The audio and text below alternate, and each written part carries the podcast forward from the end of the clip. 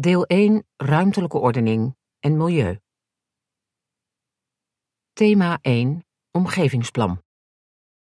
1.1 Het succes van de omgevingswet staat en valt met de kwaliteit van het omgevingsplan.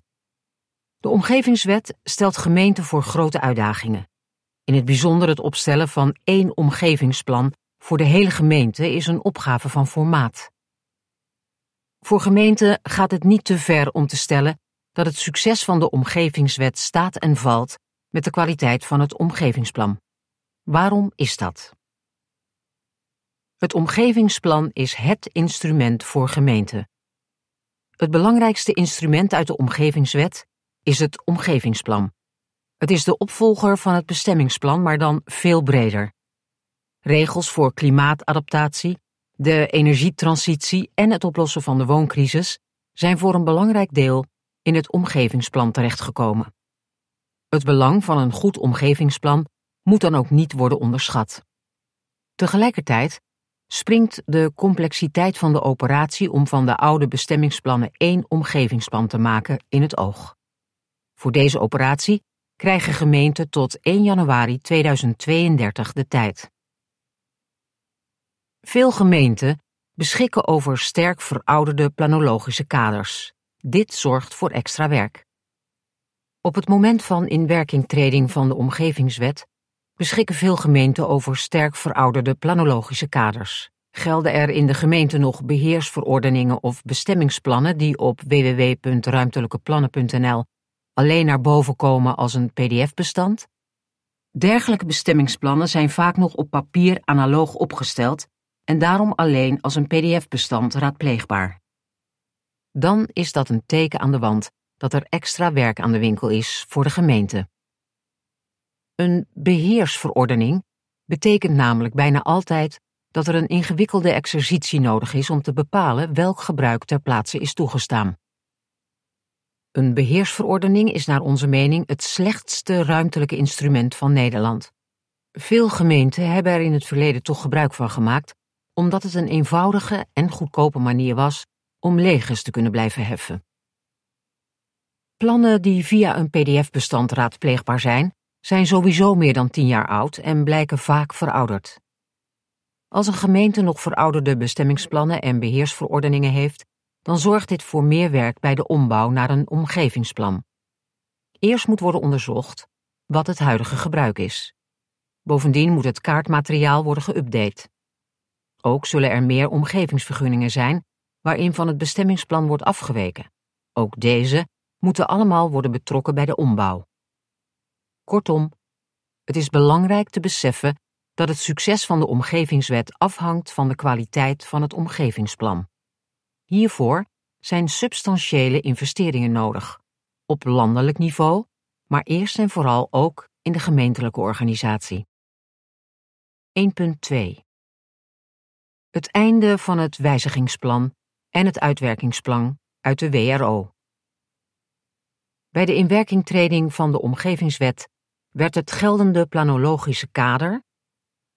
Het gaat dan niet alleen om alle in een gemeente geldende bestemmingsplannen, maar ook om wijzigingsplannen, uitwerkingsplannen, beheersverordeningen, inpassingsplannen, exploitatieplannen, voorbereidingsbesluiten, archeologieverordening, geurverordening en de verordening afvoer, regen en grondwater, automatisch onderdeel van het tijdelijke deel van het omgevingsplan in die gemeente.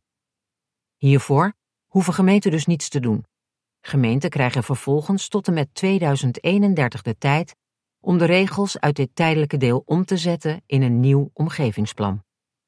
Hoewel daarmee de grootste omzetting van rechtswegen wordt geregeld, is het wel belangrijk om te realiseren dat niet alles in de overgangsperiode, die geldt vanaf 2024 tot en met 2031, bij het oude blijft. De instrumenten van het wijzigingsplan en het uitwerkingsplan keren bijvoorbeeld niet terug in de omgevingswet. Wat betekent dit in de praktijk? De oude wijzigingsbevoegdheid en uitwerkingsplicht versus de omgevingswet. De oude wet ruimtelijke ordening, afgekort WRO, kent de instrumenten van de wijzigingsbevoegdheid en de uitwerkingsplicht. De gemeenteraad bepaalt in een bestemmingsplan of het daarin een wijzigingsbevoegdheid of een uitwerkingsplicht opneemt. Als de gemeenteraad dat heeft gedaan, dan kan het college van burgemeester en wethouders, afgekort het college van B&W, een bestemmingsplan op een later moment wijzigen of uitwerken. We spreken dan van een wijzigingsplan of een uitwerkingsplan. Belangrijk punt daarbij is dat een uitwerkingsplan of een wijzigingsplan het planologisch kader wijzigt dat voor een bepaalde locatie geldt. Dit gaat daarmee verder dan enkel een omgevingsvergunning, waarmee toestemming wordt gegeven om een specifiek project uit te voeren. Een uitwerkingsplan werd in de praktijk regelmatig gebruikt bij de bouw van nieuwe woonwijken. Er werd dan een globaal moederplan vastgesteld, en dit moederplan werd door het college van B&W vervolgens nader uitgewerkt met uitwerkingsplannen. In de omgevingswet keren de instrumenten van een wijzigingsplan of een uitwerkingsplan niet terug, en er is niet voorzien in overgangsrecht. Hierdoor kan geen gebruik worden gemaakt van wijzigingsbevoegdheden of uitwerkingsplichten die op het moment van inwerkingtreding van de omgevingswet in het tijdelijke deel van het omgevingsplan zijn opgenomen. Het gevolg hiervan is dat na inwerkingtreding van de omgevingswet het college van B&W geen nieuw wijzigingsplan of uitwerkingsplan meer kan vaststellen. Worden wijzigingsbevoegdheden en uitwerkingsplichten dan waardeloos? Voor de al door het college van B&W vastgestelde wijzigingsplannen van de omgevingswet en uitwerkingsplannen en plannen waarvan voor inwerkingtreding een ontwerpwijzigingsplan of ontwerp-uitwerkingsplan ter inzage is gelegd, verandert er niets. Deze houden dezelfde rechtsgevolgen als onder de WRO en zijn onderdeel van het omgevingsplan van rechtswegen. Wijzigingsbevoegdheden en uitwerkingsbevoegdheden, die nog niet zijn gebruikt, worden niet waardeloos, maar veranderen van karakter. De wetgever heeft namelijk voorzien in een andersoortige overgangsregeling. De wijzigingsbevoegdheden en de uitwerkingsplichten uit bestaande bestemmingsplannen worden onder de omgevingswet gelijkgesteld met binnenplanse beoordelingsregels.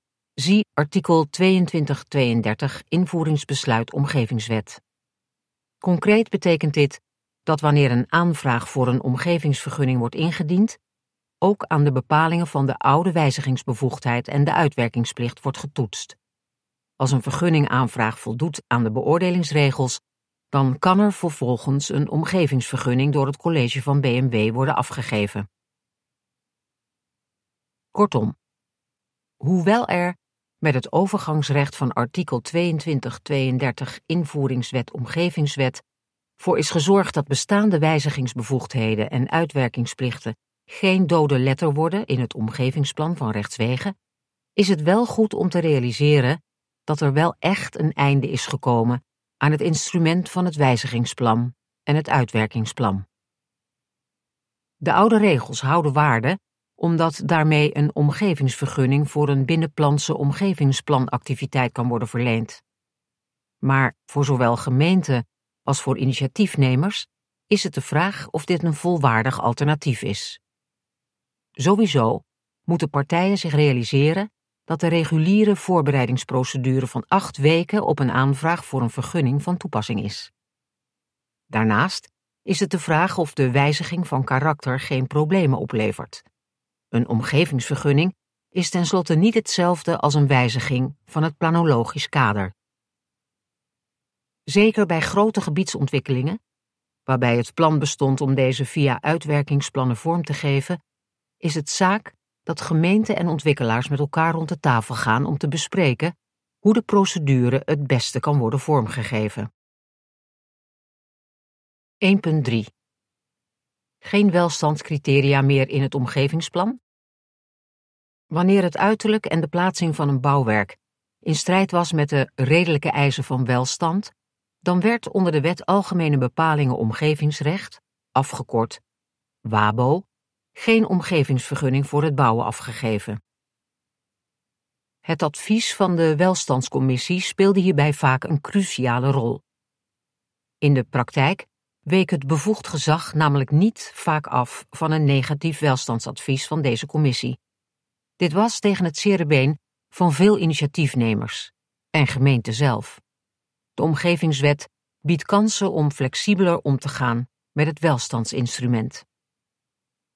Welstand onder de omgevingswet. Onder de omgevingswet kunnen gemeenteraden ervoor kiezen om wel of geen regels te stellen over het uiterlijk van bouwwerken. Zie artikel 419 Omgevingswet. Het stellen van welstandscriteria is daarmee geen verplichting meer.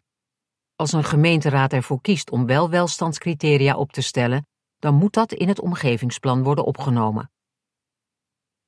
Daarnaast gaan de welstandscriteria onder de omgevingswet, anders dan onder de oude wetgeving, alleen over het uiterlijk van een bouwwerk en dus niet meer over de plaatsing. Onder uiterlijk wordt volgens de memorie van toelichting bedoeld vormgeving, maatvoering, materiaalgebruik en kleurgebruik. Door deze keuze van de wetgever wordt de rijkwijde van de welstandstoets wat ingeperkt en wordt de toets minder complex. Ten aanzien van de formulering van welstandsnormen geldt dat deze onder de omgevingswet opnieuw geformuleerd kunnen worden voor een eenduidige interpretatie van de welstandscriteria. Dit is geen verplichting. Echter, de praktijk laat zien dat veel welstandscriteria voor meerdere interpretaties vatbaar zijn. Over de uitleg van een op het eerste gezicht heldere eis dat dakterrassen alleen op platte daken geplaatst mogen worden, wordt momenteel bijvoorbeeld met enige regelmaat gediscussieerd.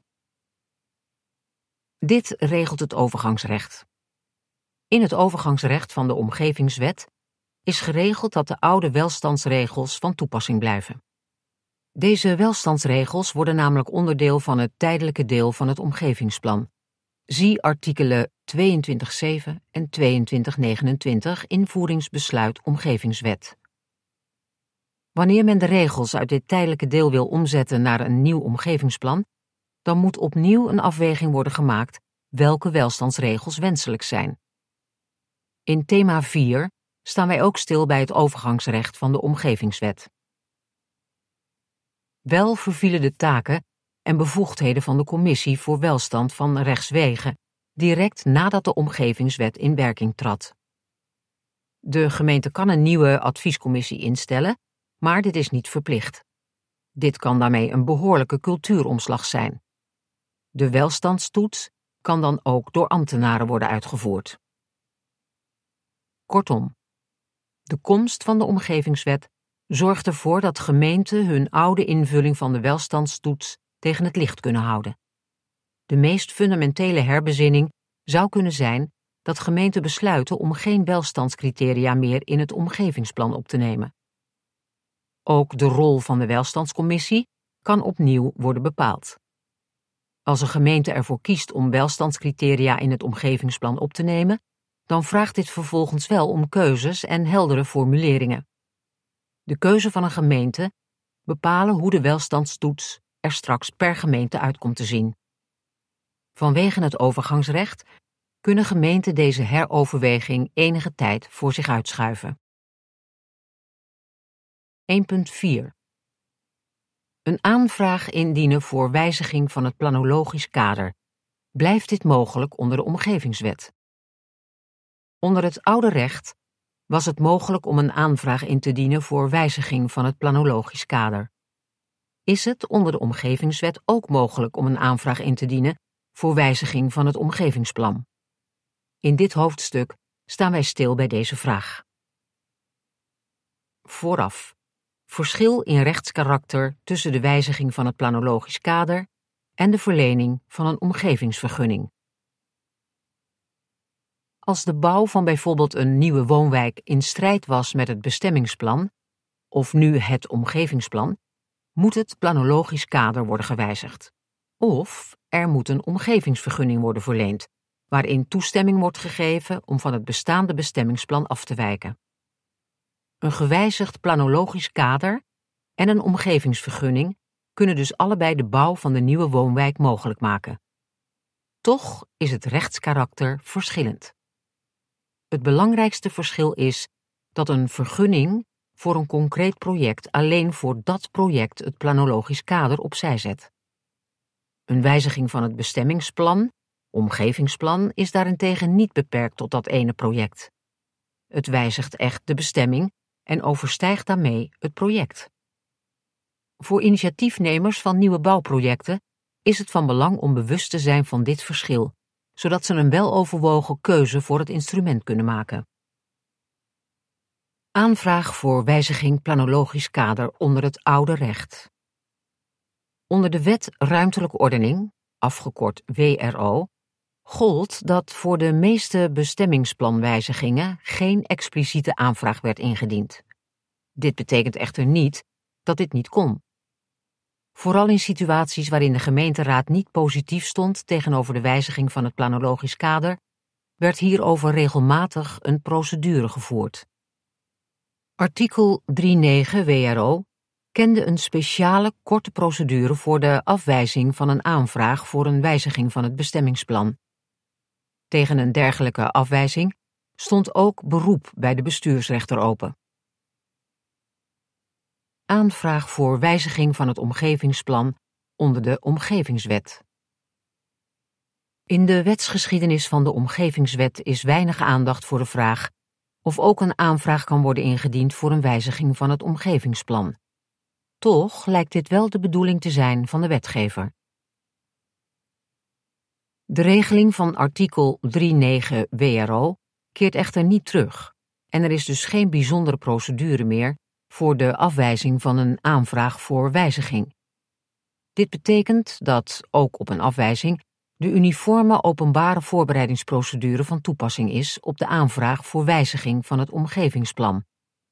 Via artikel 1630 Omgevingswet. Het bevoegde bestuursorgaan dient daarmee binnen zes maanden na ontvangst van de aanvraag een besluit op de aanvraag te nemen. Zie artikel 318 lid 1 Algemene Wet Bestuursrecht, afgekort AWB. Ten aanzien van de rechtsbescherming verandert er onder omgevingswet weinig. De vaststelling van een omgevingsplan is een besluit waartegen rechtstreeks beroep bij de afdeling bestuursrechtspraak van de Raad van State openstaat. Zie de invoeringswet Omgevingswet, waarin artikel 2 van bijlage 2 van de AWB wordt gewijzigd. Deze bepaling dient zo gelezen te worden dat ook het besluit op de aanvraag om wijziging van het omgevingsplan hieronder valt. Let op. Afwijkend overgangsrecht voor aanvragen voor wijziging planologisch kader. De hoofdregel van het overgangsrecht voor lopende aanvragen is dat het oude recht van toepassing blijft. Dit volgt uit artikel 4.3 Invoeringswet Omgevingswet. In artikel 4.6 lid 4 Invoeringswet Omgevingswet is echter bepaald dat de hoofdregel van artikel 4.3 niet van toepassing is op een aanvraag om het vaststellen van een bestemmingsplan, beheersverordening, wijzigingsplan, uitwerkingsplan, inpassingsplan of exploitatieplan. Verwarrend is overigens dat de memorie van toelichting bij artikel 4.6 lid 4 invoeringswet omgevingswet iets anders zegt. Navraag bij het ministerie leerde echter dat deze toelichting niet correct is. Het voorgaande betekent dat voor een aanvraag voor het vaststellen van een bestemmingsplan, maar ook een aanvraag voor een uitwerkingsplan of wijzigingsplan, niet het moment van de aanvraag bepalend is, maar het moment waarop een ontwerpplan ter inzage is gelegd. Wanneer op het moment van inwerkingtreding van de omgevingswet nog geen ontwerpplan ter inzage is gelegd, dan is het nieuwe recht op de aanvraag van toepassing. Het overgangsrecht voor deze plannen wijkt nadrukkelijk af van het overgangsrecht voor omgevingsvergunningen die met de uitgebreide procedure worden voorbereid. Voor die vergunningen is namelijk wel het moment van indienen van de aanvraag bepalend. Kortom, het is ook onder de omgevingswet mogelijk om een aanvraag voor wijziging van het planologisch kader in te dienen. De uitgebreide voorbereidingsprocedure is op deze aanvraag van toepassing. Het overgangsrecht kan nog wel voor hoofdbrekens zorgen, vooral omdat het afwijkt van de hoofdregel voor lopende aanvragen. 1.5 Het omgevingsplan op gespannen voet met het rechtszekerheidsbeginsel? In de memorie van toelichting is als motto van de omgevingswet opgenomen ruimte voor ontwikkeling, waarborgen voor kwaliteit. Dit is ook wel vertaald als het principe van ja mits, in plaats van nee tenzij. Door de wetgever werd met dit motto vooral gedoeld op een, met de omgevingswet in te zetten, gedrags- en cultuurverandering bij het bevoegd gezag om zo meer ruimte te maken voor ontwikkelingen. Vraagt dit ja-mits-principe om globale regels in het omgevingsplan? En in hoeverre biedt een omgevingsplan rechtszekerheid wanneer in het omgevingsplan alleen de voorwaarden beschreven staan waaraan ruimtelijke ontwikkelingen moeten voldoen, en alleen is bepaald wat echt niet is toegestaan? Bij deze vragen staan wij hierna stil. Belangrijk. Ook in een omgevingsplan kan heel precies worden bepaald wat ergens is toegestaan. Het is belangrijk om te benadrukken dat het ja-mits-principe niet van een gemeenteraad eist dat in het omgevingsplan altijd en overal meer ruimte voor bouwplannen wordt ingeruimd, dan wel dat er globaler bestemd zou moeten worden. De omgevingswet maakt het mogelijk dat een gemeenteraad er straks voor kiest om dezelfde strak geformuleerde bouw- en gebruiksmogelijkheden op te nemen, net zoals dat het geval was in het bestemmingsplan. Kortom, de gemeenteraad houdt een ruime mate van beleidsvrijheid bij de formulering van planologische regels onder de omgevingswet. Men moet bekijken welke regels er nodig zijn met het oog op een evenwichtige toedeling van functies aan locaties.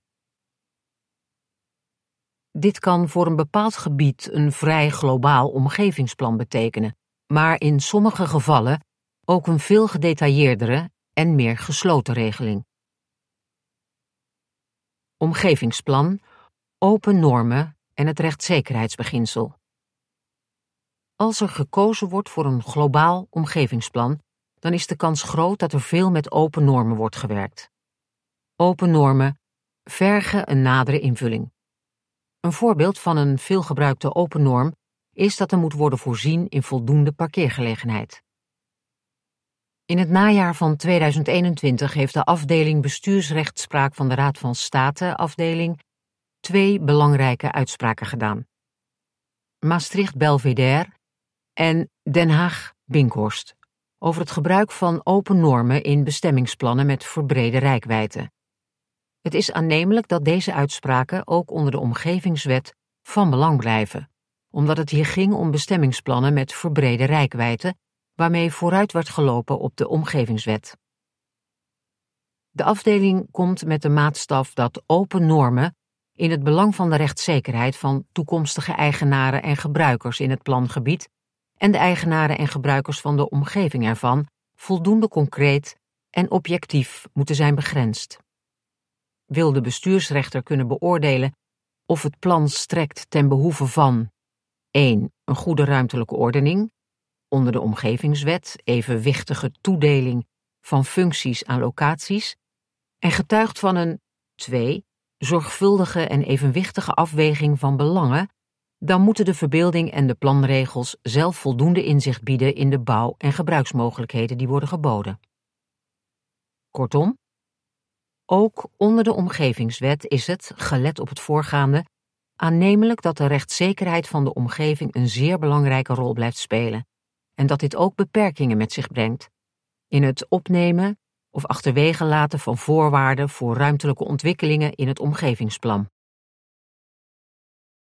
1.6 Participatie onder de omgevingswet. Hoe eerder hoe beter? Nederland staat voor grote ingrijpende opgaven rond thema's als het klimaat, de energietransitie en de woningnood. Bij de ontwikkeling en totstandkoming van projecten in dit kader, zoals de realisatie van zonneparken, windmolens en woonwijken, willen burgers en bedrijven in een vroegtijdig stadium betrokken worden in de besluitvorming. Participatie is dan ook een belangrijk uitgangspunt onder de omgevingswet. In dit hoofdstuk gaan we daarom in op wat het begrip participatie omvat, welke participatieverplichtingen in de omgevingswet zijn opgenomen, op wie een participatieverplichting kan rusten. Definitie participatie en het verschil met inspraak. In de omgevingswet wordt onder participatie verstaan het in een vroegtijdig stadium betrekken van belanghebbenden, burgers, bedrijven, maatschappelijke organisaties en andere overheden bij het proces van de besluitvorming over een project of activiteit. Belanghebbenden dienen in een vroegtijdig stadium van de besluitvorming betrokken te worden. Dat wil zeggen, in een stadium waarin nog geen formele besluitvorming heeft plaatsgevonden en alle opties nog open liggen. Daarmee verschilt participatie van inspraak. In geval van inspraak is doorgaans al sprake van een meer of minder concreet voornemen, waarbij gelegenheid wordt geboden om daarover meningen naar voren te brengen. Denk hierbij bijvoorbeeld aan de fase van het voorontwerp bestemmingsplan, waarop een ieder een inspraakreactie kan geven. Ruimte voor maatwerk. In de omgevingswet wordt participatie als een belangrijke pijler gepresenteerd. De daadwerkelijke borging in de wet is echter beperkt. Hoe de participatie moet worden ingericht, wordt niet wettelijk geregeld. De wetgever heeft ervoor gekozen om de wijze van participatie niet gedetailleerd voor te schrijven. Volgens de wetgever zou het gedetailleerd voorschrijven van de wijze van participatie juist een averechts effect hebben, omdat de ruimte voor maatwerk hiermee wordt verkleind. Voor het bepalen van de wijze waarop moet worden geparticipeerd, wordt een actieve houding van het bestuursorgaan en van initiatiefnemers verwacht. Aan hen wordt bewust de vrijheid gelaten om eigen keuzes te maken over de inrichting van het participatieproces. Te verwachten valt wel dat de bestuursrechter de concrete invulling van participatieverplichtingen zal toetsen aan eisen van zorgvuldigheid en draagkrachtige motivering. Participatie is daarom onder de omgevingswet geen vrijblijvende aangelegenheid. Participatie bij het omgevingsplan. Onder de omgevingswet worden overheden gestimuleerd om tijdig aandacht aan participatie te besteden bij vraagstukken over de fysieke leefomgeving. Zo geldt voor de gemeenteraad een motiveringsplicht om zowel bij de kennisgeving van het voornemen om een omgevingsplan vast te stellen, als bij de daadwerkelijke vaststelling van het omgevingsplan, te motiveren op welke manier burgers, bedrijven, maatschappelijke organisaties en bestuursorganen bij de voorbereiding zijn betrokken. In dat laatste geval geldt bovendien de extra verplichting om aan te geven hoe invulling is gegeven aan decentraal participatiebeleid. Dat wil zeggen, de gemeenteraad zal moeten motiveren op welke wijze het gemeentelijke participatiebeleid bij de vaststelling van het omgevingsplan in acht is genomen. De participatieverplichting bij omgevingsvergunningen. Een participatieverplichting kan rusten op initiatiefnemers en of bestuursorganen.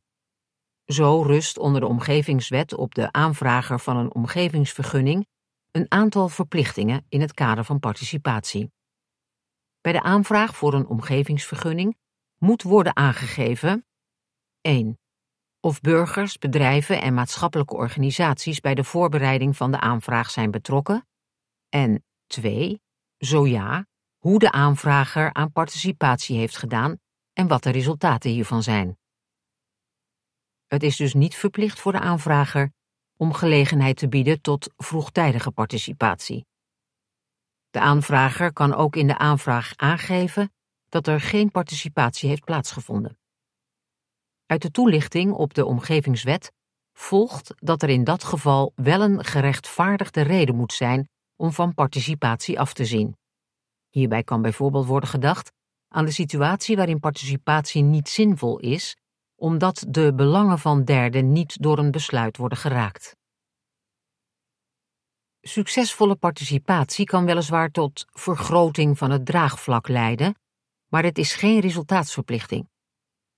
In het geval er aan het einde van een participatietraject geen draagvlak blijkt te bestaan, of het draagvlak is niet vergroot, is dit geen graadmeter voor de kwaliteit van de participatie. Het is verder van belang op te merken dat, in het geval de aanvrager geen participatietraject heeft georganiseerd, het bevoegd gezag niet om die reden mag weigeren om de aanvraag in behandeling te nemen, dan wel mag besluiten de aanvraag buiten behandeling te laten.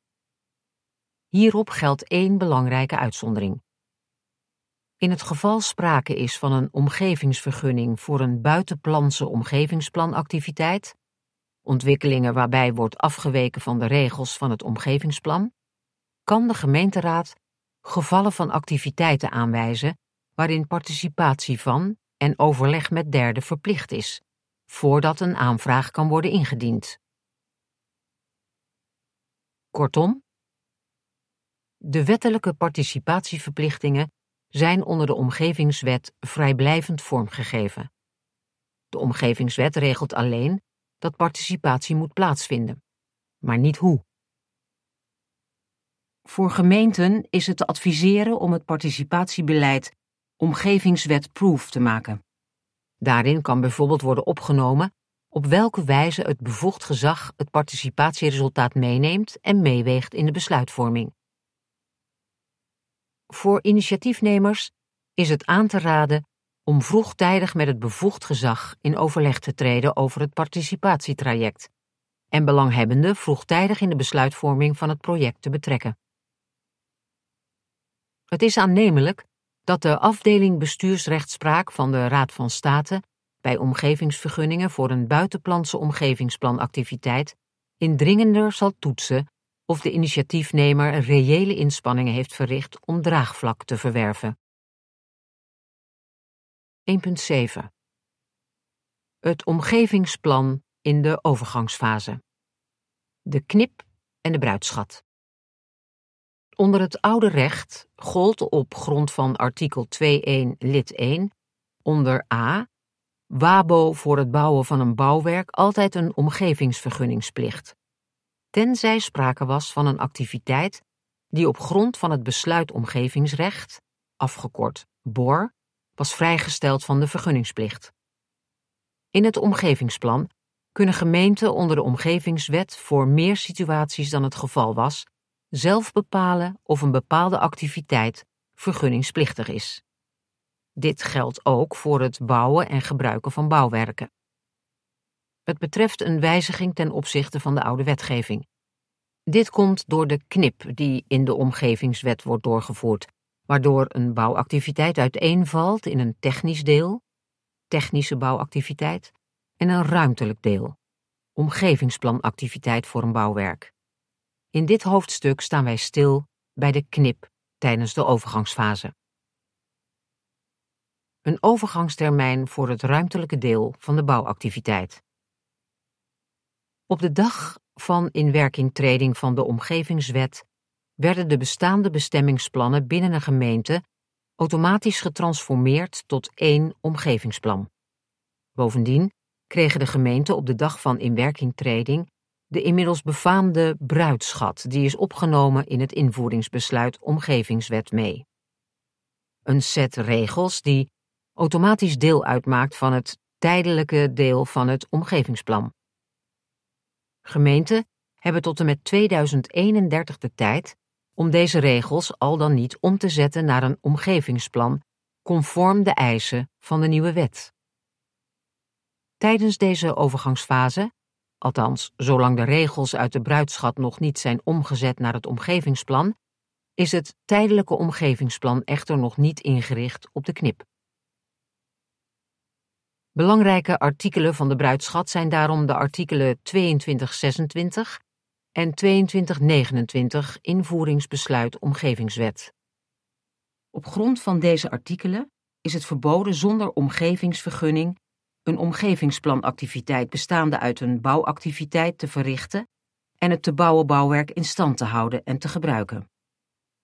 Door artikel 2226 wordt de vergunningsplicht als bedoeld in artikel 2.1 lid 1 onder A, WABO voor de bouwactiviteit, ook voor zover het gaat om het ruimtelijk deel van de bouwactiviteit, gedurende de overgangstermijn tot en met 2031 voortgezet.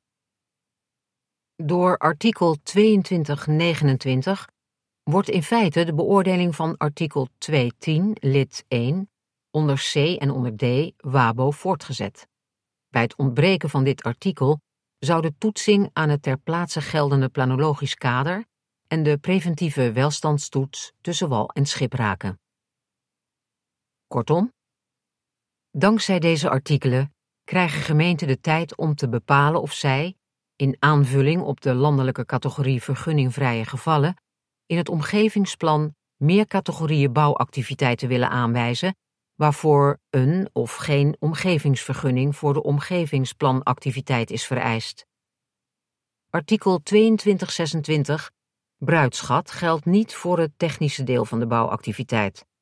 Voor het technische deel van de bouwactiviteit gelden de eisen van het nieuwe stelsel direct. 1.8 Het delegatiebesluit onder de Omgevingswet. De vervanger van het wijzigingsplan en het uitwerkingsplan.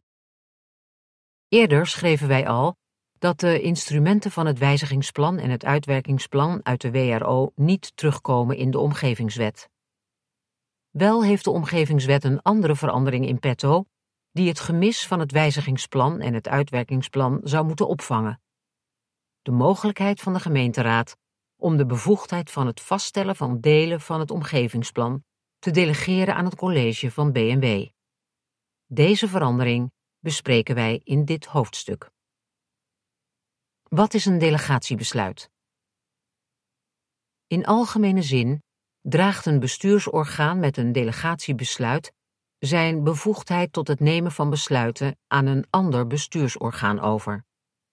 Delegatie is alleen toegestaan wanneer dit bij wettelijk voorschrift mogelijk is gemaakt. Zie artikel 1015 Algemene Wet Bestuursrecht, afgekort AWB. Een belangrijk gevolg van delegatie is dat het delegerende bestuursorgaan, de delegans, de bevoegdheid niet meer zelf kan uitoefenen. Daarvoor moet eerst het delegatiebesluit worden ingetrokken. Zie artikel 1017 en 1018 AWB.